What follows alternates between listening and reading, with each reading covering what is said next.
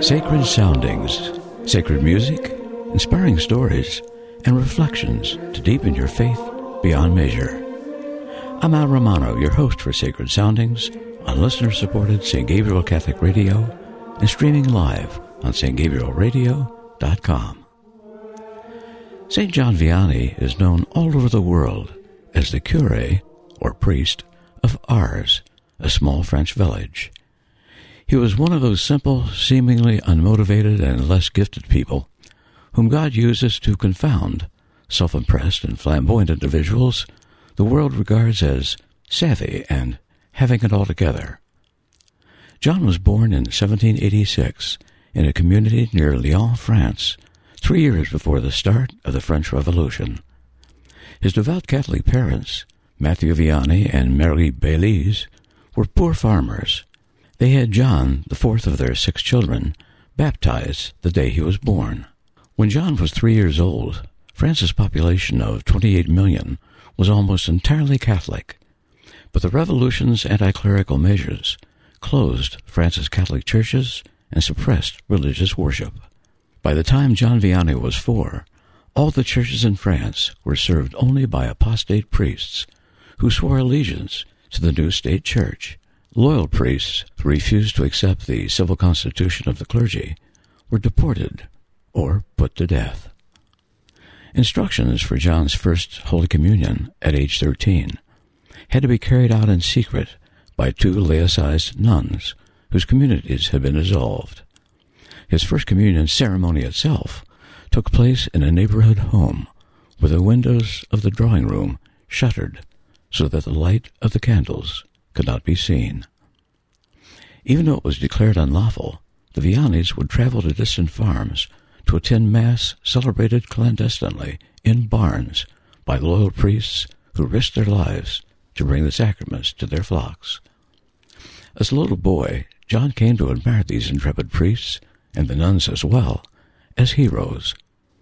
Thus were planted the seeds of his desire to become a priest. The Catholic Church was reestablished in France in 1802 by Napoleon Bonaparte, resulting in religious peace throughout the country. Vianney spent his early teenage years working as a shepherd and farm boy. He believed he had a calling to the priesthood, and at age 16 was eager to begin his studies. But his family was desperately poor.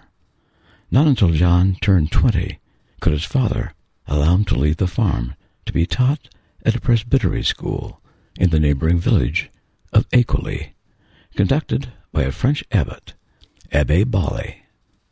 The school taught arithmetic, history, geography, and Latin. Vianney struggled with his studies, especially with Latin, since his earlier schooling had been obliterated by the Revolution.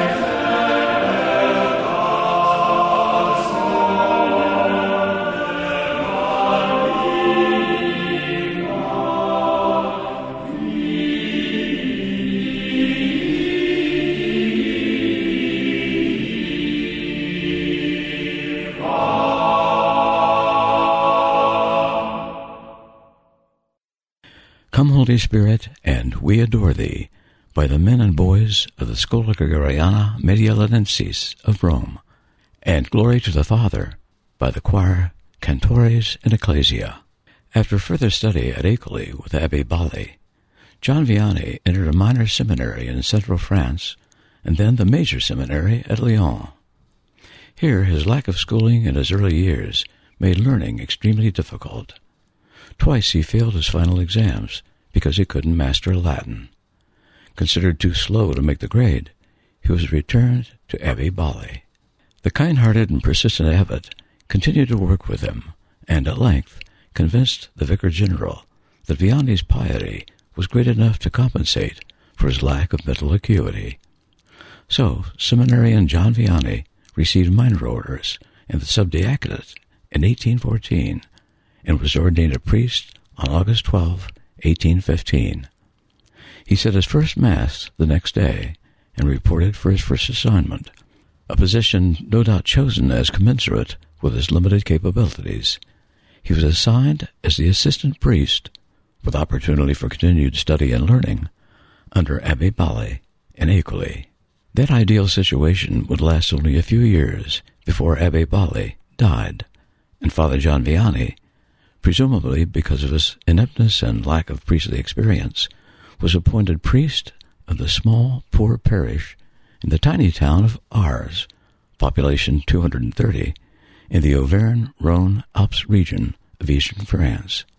Just trying to find the village, Vianney got lost, and two young men tending flocks in the fields pointed him in the right direction.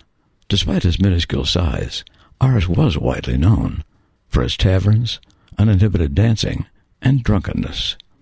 Indeed, one could hardly expect Father John Vianney to single-handedly make any dramatic improvement in the community's level of spirituality. Yet he would have an astounding impact on Ars, on all France, and the entire world. And the only helping hand he needed was the hand of God.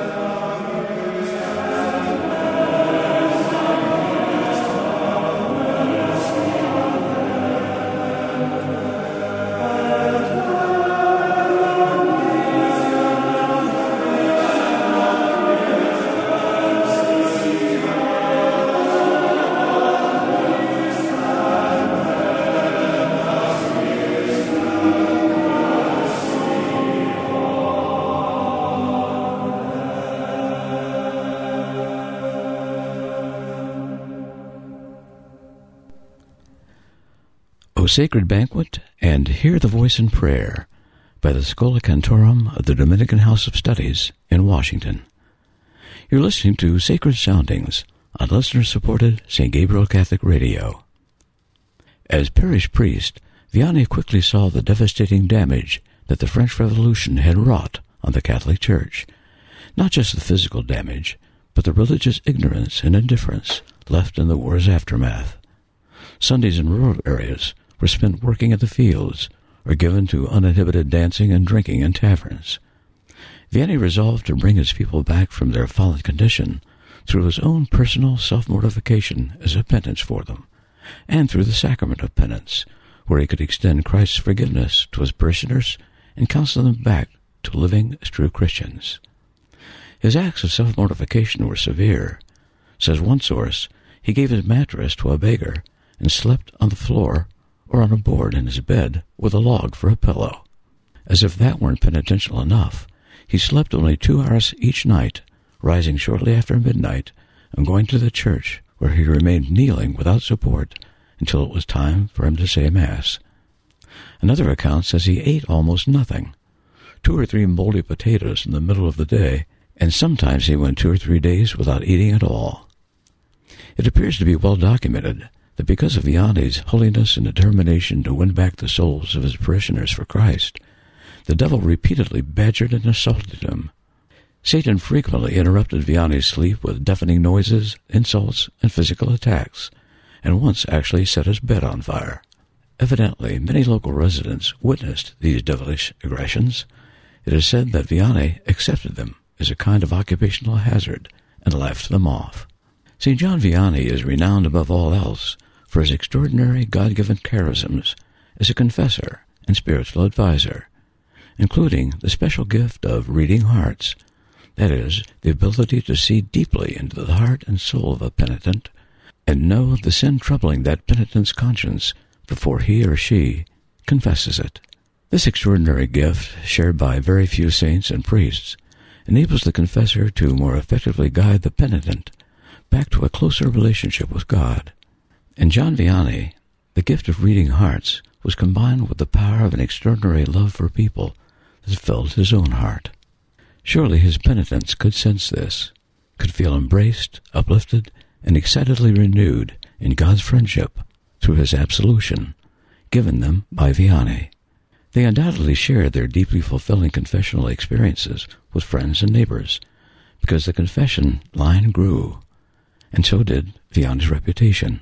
Before long, he was spending at least 11 or 12 hours a day in the confessional during winter, and up to 16 hours in the summer. People were coming to him from miles around, then from distant cities throughout France, and by 1827, well within the first decade of Vianney's tenure as a parish priest, penitents were making pilgrimages from many other countries to meet the Holy Curé of Ars, to go to him in confession, and to be absolved from their sins. By 1855, the number of pilgrims streaming into Father John Vianney's confessional from every direction had reached 20,000 a year. During the last 10 years of his life, he spent 16 to 18 hours a day in the confessional. He was actually forbidden by his bishop to attend the annual retreats of the diocesan clergy because of the great number of souls awaiting him for confession.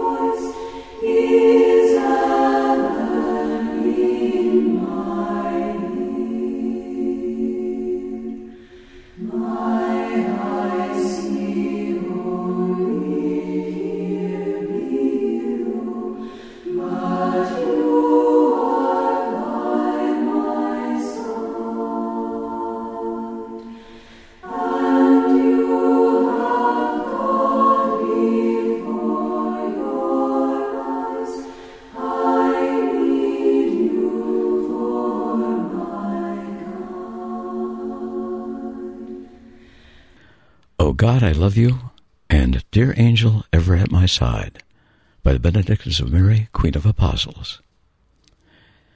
After shepherding his flock for 41 years and serving pilgrim penitents from all over the world, Father John Vianney died on August 4 in 1859 at age 73.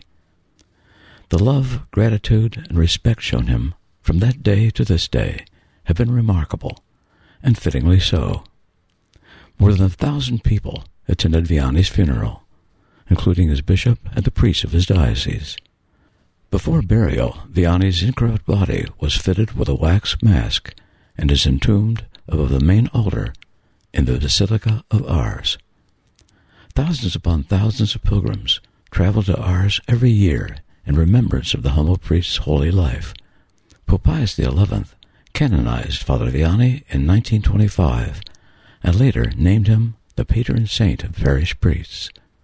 When Pope Benedict XVI commemorated the 150th anniversary of Father Vianney's death, he encouraged all priests to look at St. Vianney as a superb example of dedication to one's priestly vocation.